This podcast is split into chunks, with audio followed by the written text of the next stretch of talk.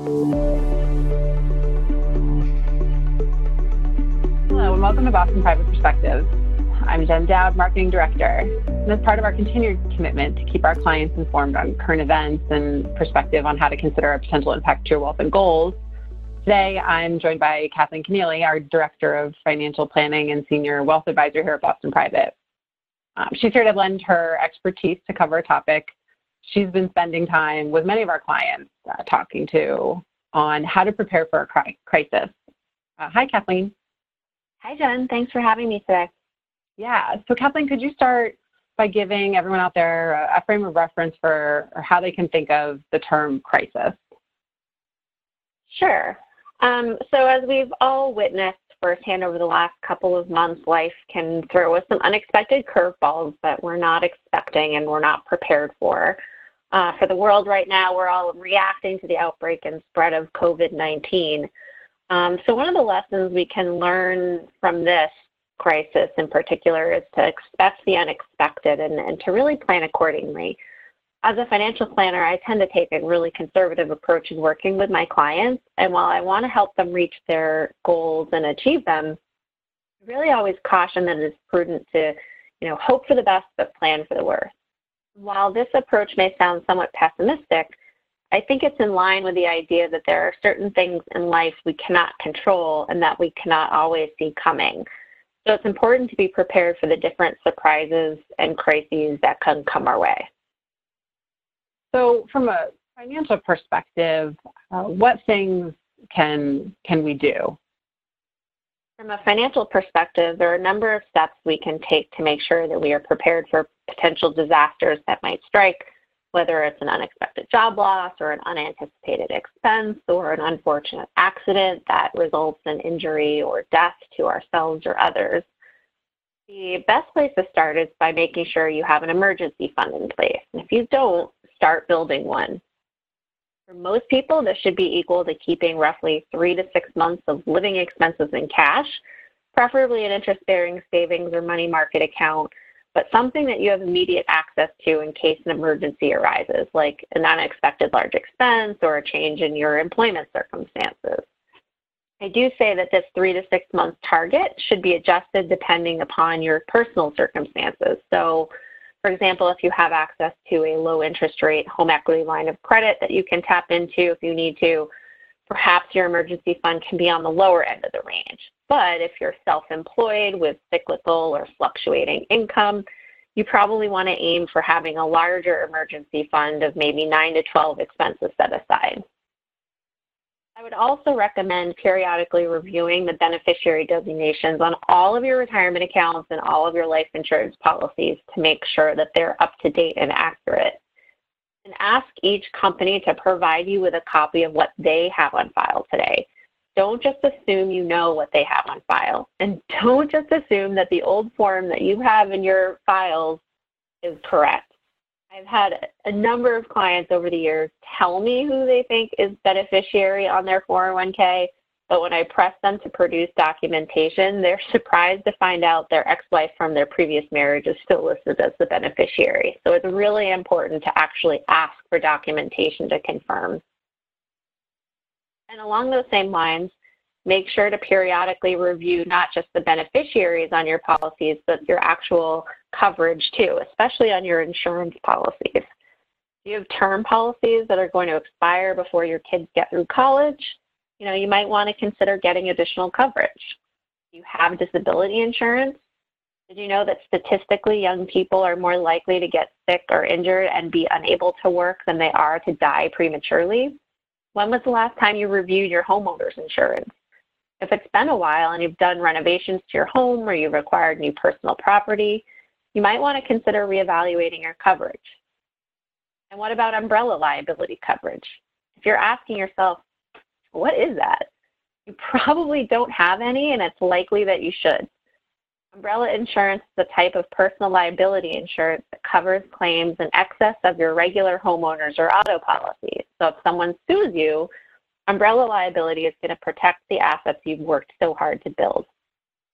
This type of coverage is relatively inexpensive and should definitely be considered by anyone with potential liabilities in their life. Like if you have a pool or a trampoline, if there are young drivers in your household, if you employ domestic staff like housekeepers or nannies, or even if you serve on a board or a charitable organization. All of these things can create liabilities uh, in our life. So Kathleen, I know you've mentioned a lot of things to pay attention to and keep updated. What's the cadence you recommend for you know, updating things like your beneficiary forms or having a relook at these? I know it's easy to be reactive in a situation like we're in right now, or people tend to pay attention to some of this documentation if there's a, a life event change. What's what's the cadence you'd recommend to review these these different types of documentations and, and some of the plan coverages you have? I recommend reviewing everything at least once a year. Um, for the clients that I meet with on a regular basis, I put it on our meeting agenda at least once a year to make sure we review, um, you know, who the beneficiaries are in your retirement accounts, uh, who the beneficiaries are in your insurance policies. Um, I'm doing a number of different insurance reviews right now for clients uh, that are, you know, stuck at home and now have time to tackle some of these items. So at least once a year, but I would say more frequently if there's like a big change in your personal circumstances or your or your life that might warrant reviewing these things sooner than you might otherwise. Yeah, it's a good point that right now is a good time if you if you have some downtime feeling stuck at home. I, I know you created a, a, checklist for, for clients that's on our website, so that's a that's a great point. Right now we're dealing with a global health crisis. Is there anything you know people should consider to prepare for, for unexpected health issues? Yes, definitely. So, as we're all seeing right now, good health is a precious thing not to be taken for granted. But unfortunately, none of us are immortal or immune to all the different things that can make us sick. So, you know, if you do get sick, are you prepared? Uh, not a lot of people know that according to the Council for Disability Awareness, just over one in four of today's 20 year olds will become disabled before they retire. And surprisingly, accidents are not usually the culprit. It's things like back injuries, cancer, heart disease, and other illnesses that cause the majority of long term absences from work. So it's important to think about and prepare for the possibility that something might happen to you. You know, earlier I mentioned disability insurance, but I think it's worth mentioning again you're unable to work due to illness or injury or pregnancy, disability insurance will replace part of your lost income for a specific period of time, which can really help mitigate which could what otherwise could be a potentially de- financially devastating event. And if something does happen to you, you know, do you have the right legal documents in place? Do you have a will? Do you have a healthcare proxy? Do you have a durable power of attorney? If you do get sick and are unable to make your own healthcare decisions, the healthcare agent you name in your healthcare proxy will be the one making those decisions for you. So, have you had a conversation with that person regarding what types of decisions you want them to make? The attorney, in fact, that you name in your durable power of attorney is going to be able to execute financial transactions on your behalf. But do they know how to pay your bills? Do they know how to contact your banker or financial advisor? So if you do unexpectedly have to go to the emergency room or have a severe medical event that happens unexpectedly, you know, do your immediate family members have a list of all your doctor's contact information? Do they know what medications and prescriptions you're taking? Do they know what your allergies are? I suggest keeping an up-to-date summary of your medical information, your and your insurance information, and your emergency contacts in a place that's easy to find, like on your refrigerator just in case something happens, somebody can grab it um, and take it with them quite easily. And in addition to yourself, um, I know that this is a topic that is really important for parents who may have children becoming adults, uh, especially if they're planning to leave the, the home or live um, outside of your home, say going to college. Well, while all of that might be really uncertain right now, these are also really important documents that parents should work with their children that are about to become adults, right? To to get all of that in place before they they leave the home. Yes, most definitely. Once your kid turns age 18 and they're considered an adult, you know, you as a parent don't really have the rights that you you once did. So I've had a number of clients um, and and people over the years that I've come in contact with that have learned the hard way that if their 19 year old who's off at college gets sick, you know, they've learned the hard way that doctors aren't going to talk to them and release their personal medical information. So it is really important if you want to be included in those discussions and you want to have access to um, information due to, you know, privacy laws, you're, you want to make sure your, your children who are no longer considered minors have some of these documents in place to in, ensure that, you know, open communication and transparency um, is there and available when you need it. Yeah, another good thing to, to add to the checklist. So I know at Boston Private, we've created a, a workbook that can really help uh, manage all of this information. It's called our, our Vital Inventory Manager. So I'm sure you use that tool with a lot of clients, and I think that it's it's something great that you can sit down and work through with your advisor. And it's also really important to you know, include all of the important personal information that someone may need in event of a a crisis, um, and it's downloadable on our website. And you can also reach out to your to any of your advisors at Boston Private for it. But I think it's also a great tool to sit down with your advisor if you have any questions, and then also work with them to maybe keep that in a secure place or or so that someone knows where all this vital information is kept. Yep, that's a great point and a great idea. Yeah. So any other um, tips to share with the folks that are listening in today? Um, yeah, I do actually have a few other tips, but before I share those, I'm going to take off my financial planner hat and put on my volunteer hat.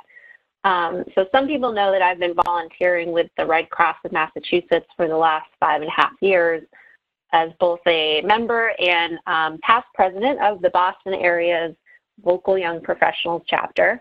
Um, and the Red Cross mission is really to prevent and alleviate human suffering in the face of emergencies. And through my volunteer work with them, I've learned a lot about the steps we can all take to prepare for the unexpected to ensure that we can get through an emergency safely and comfortably. So I want to share some of those things that I've learned. Um, the first step is really to make a survival kit so that you're, you are equipped with the supplies you might need in the event of an emergency or a disaster. Your kit should include things like water, non-perishable food, flashlights, a battery-powered radio, extra batteries, and a first aid kit. You should also have an extra supply of any medications on hand, family emergency contact information, as well as some extra cash. So you want to make sure you take into consideration the needs of all of your family members. Make sure to pack any extra medical supplies you might need, or baby supplies, or pet supplies. If you have to evacuate in an emergency, make sure the most important items are packed in an easy to carry kit. Um, this is really important because I think as we've seen over the last couple of months as um, the shelter in place orders came through, a lot of people went out and started stocking up on a lot of these essential items. And these are, you know, there are certain things in life we should all keep on hand in the event of, an emergency. But then the second step, once you've prepared your survival kit, is to make sure that you've got a plan with your family or your household. Um, you know, discuss how you would respond to different types of emergencies, whether it's a storm or a hurricane or a home fire or a flood. You need to identify responsibilities for each member of your household and then take time to practice your plan. If you had to grab your emergency kit and then evacuate your entire household, including kids and people with mobility issues and your pets, you know, in the event of a home fire, would you be able to do it in two minutes or less? Because that's really the time you have to escape your home in case of a fire. You know, think through other possibilities. What would you do in case you were separated from your other family members while evacuating? Do you have a designated meeting place? If you can't return to your home right away, do you have everything you might need for the next week? If you have a pet, do you know which hotels are pet friendly in case you don't have another place to stay? Lastly, and I think this is really important, it's just to make sure to stay informed, right? So everybody should know what types of disasters or emergencies are likely to occur in their area and make sure you know how to protect yourself if one occurs. So for example, here in New England, one of the most common things that we see are hurricanes. So it's important to have an emergency kit on hand and create an evacuation plan for your household. We're also no stranger to the harsh winter storms, so you may also want to keep an emergency kit in your vehicle in case you are caught in a storm on the road. But those people that are living in California, for example, should know what to do in case of an earthquake or should be prepared to evacuate in case of a wildfire. Um, it's also really good to make sure one person in your household is trained in first aid and CPR. Um, and last but not least, don't forget to test your smoke alarms. Um, and just keep in mind that the best time to make a plan and prepare for an emergency or a disaster is really before one happens, not while it is happening to you. Great. We're lucky to have your expertise as, as a volunteer in addition to your expertise in financial planning. So listening to this is, is keeping everyone informed. Thanks, Kathleen. You're welcome. Thanks, Jen, for having me. Yeah. So, well, there's always uncertainty at play. I want to encourage all of our clients uh, listening today to reach out to your Boston Private team with any questions, concerns you may have. Uh, providing guidance and support to you as your trusted advisor is our mission. Um, you can also read the latest perspective on bostonprivate.com. We mentioned the Vital Inventory Manager tool, and then Kathleen ha also has a, a, checklist of some of the topics she mentioned today to, to run through if you have some downtime and, and, ways to kind of stay ahead of, of this process and planning. So if you want all this information delivered right to your inbox, I encourage you to sign up for our newsletters on bostonprivate.com and be sure to subscribe if you've enjoyed our podcast today on Apple Podcasts or Spotify, wherever you prefer to listen. So thank you.